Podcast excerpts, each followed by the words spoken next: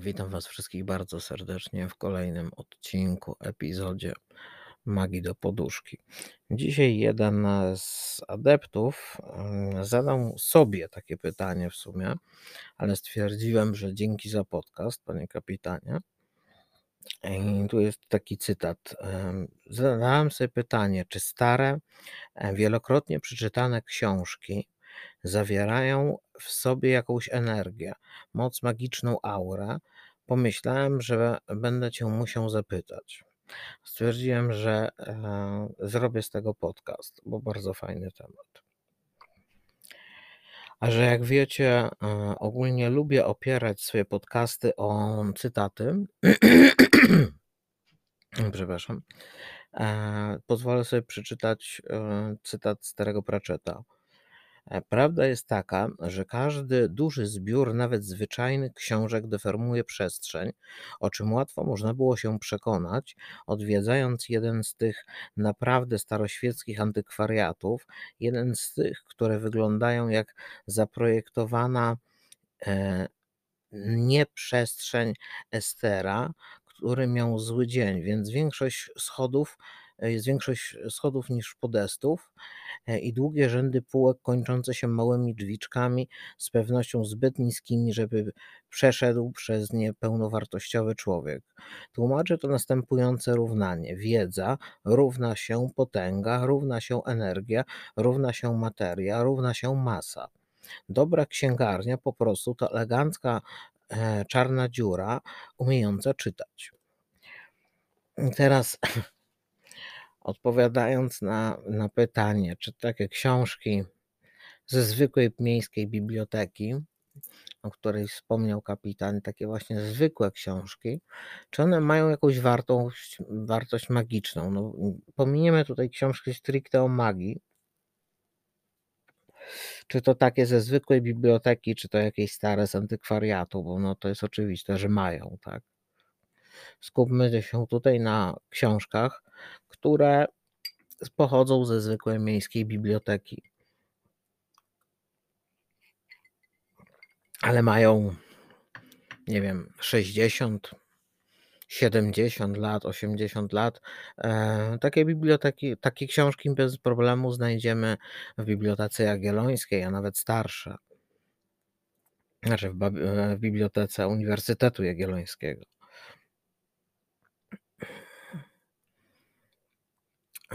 I czy taka książka, taki podręcznik do języka polskiego będzie w jakikolwiek sposób użyteczny magicznie i czy będzie posiadał jakąś energię?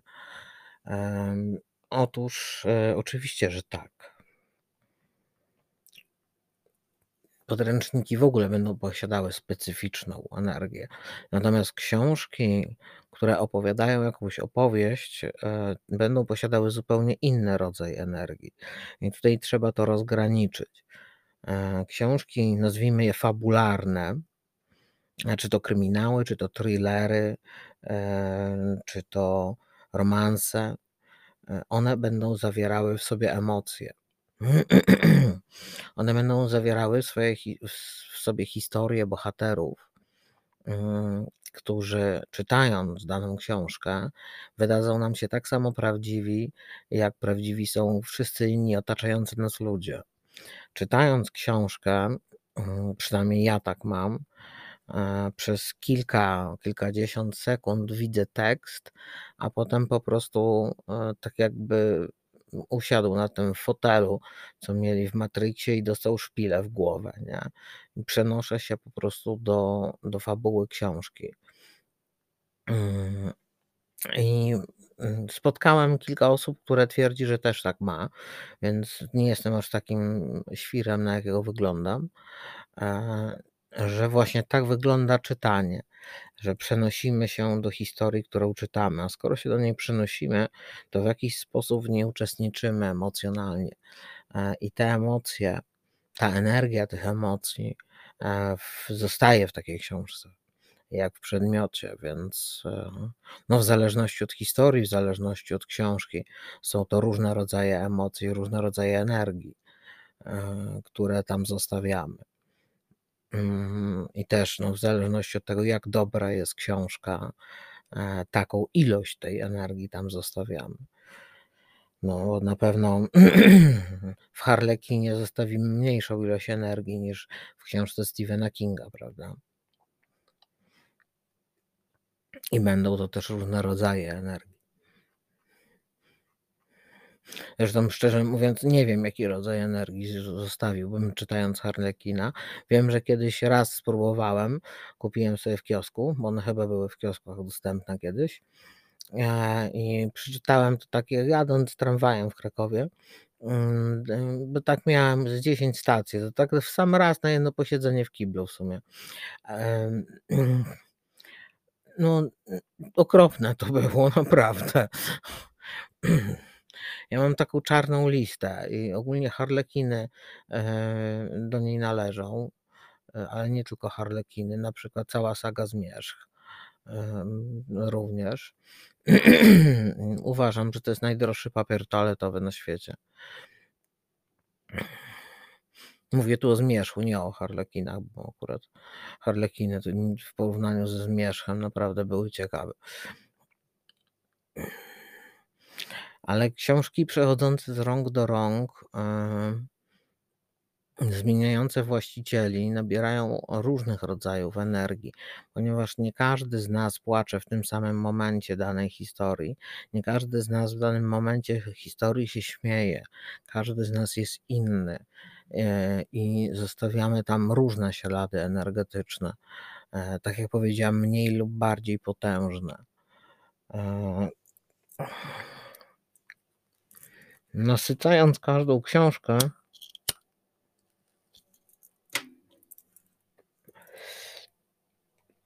kawałkiem też siebie. Nie tylko konkretnymi emocjami, ale swoim własnym wzorcem energetycznym, ponieważ emocje zawierają w sobie fragment naszego wzorca energetycznego. Zostawiamy w tej książce kawałek siebie. Kod emocjonalny. Dobry mak jest w stanie dużo powiedzieć o, na temat starej książki. E, kto ją czytał, jacy ludzie ją czytali. Czasami więcej o kimś, czasami mniej, ale dobry mak potrafi, trzymając książkę w dłoniach, dużo powiedzieć na temat tego, kto tą książkę czytał. Na przykład. Niektóre książki Natomiast bywają, bo taką książkę, tak jak powiedziałem, wypełnioną emocjami, no trudno jest wykorzystać typowo magicznie, chociażby jako zbiornik energii, z tego względu, że jest tam, tak jak powiedziałem, masa energii przeciwstawnych. Jest to dosyć niestabilne, próba użycia tego w sposób kontrolowany e, po prostu mogłaby być lekko mówiąc nieopłacalna, nie mówiąc już, że przeprowadzanie takich doświadczeń to najlepiej z daleka od domu. Uwaga, prosimy nie robić tego w domach. Pojawia się tutaj takie ostrzeżenie. Natomiast niektóre książki, właśnie podręczniki, są inne. Tam jest zawarta wiedza i e, przekaz energii e, setek ludzi e, jest zupełnie inny, mają zupełnie inne, tam są zupełnie inne emocje zostawione. I te emocje akurat się pokrywają. No to jeżeli chodzi o wykorzystanie mm, starej książki jako zbiornik energii magicznie, e, to tutaj polecałbym podręczniki, stare podręczniki, takie naprawdę stare z końca XIX wieku na przykład.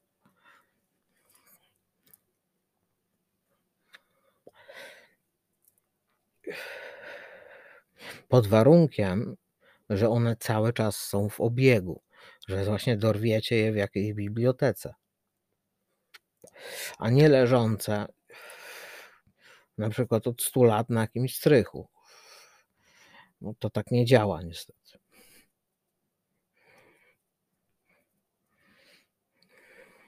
Można powiedzieć, że książka czerpie energię z tego, że jest czytana. Może dlatego, że właśnie wizualizujemy sobie historię, zasilamy książkę w pewien sposób. Ona Yy, mm, może nie, nie użyję stwierdzenia żyje, ale nabiera samoświadomości istnienia, a potem czytana drugi raz za jakiś czas jest zupełnie inna i wiele osób doświadczyło tego efektu. Mm, więc e, to też jest interesujące. Takie trochę demoniczne, ale tak jest. Książki zmieniają swoją treść. Albo my zmieniamy interpretację tej treści. No to już trzeba samemu wywnioskować. Na przykład wrócić do jakiejś książki po 10-15 latach przeczytać jeszcze raz.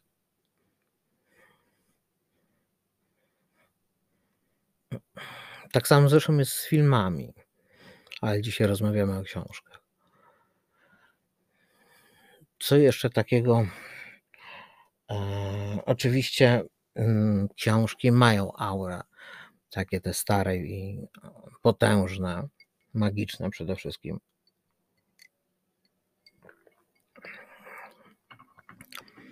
Każdy mag bez problemu rozpozna księgę magiczną nawet jeżeli będzie ona oprawiona w gazetę wyborczą. Nie, że nie, że nie mam coś, cokolwiek do gazety wyborczej, po prostu pierwsza gazeta, która przyszła mi do głowy.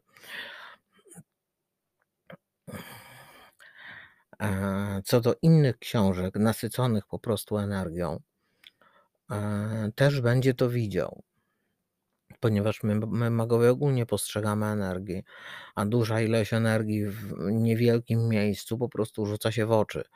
E, to jest mniej więcej tak, e, jakby wam e, na bazarze ktoś na stragan pierdolną kulę światła, która wygląda jakby ktoś tam spawał.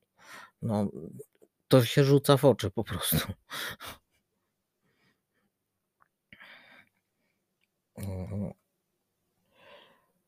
Tak jak powiedziałam, czy książki same w sobie posiadają moc magiczną? Nie, same w sobie nie. E, chyba, że traktują o magii, to wtedy tak.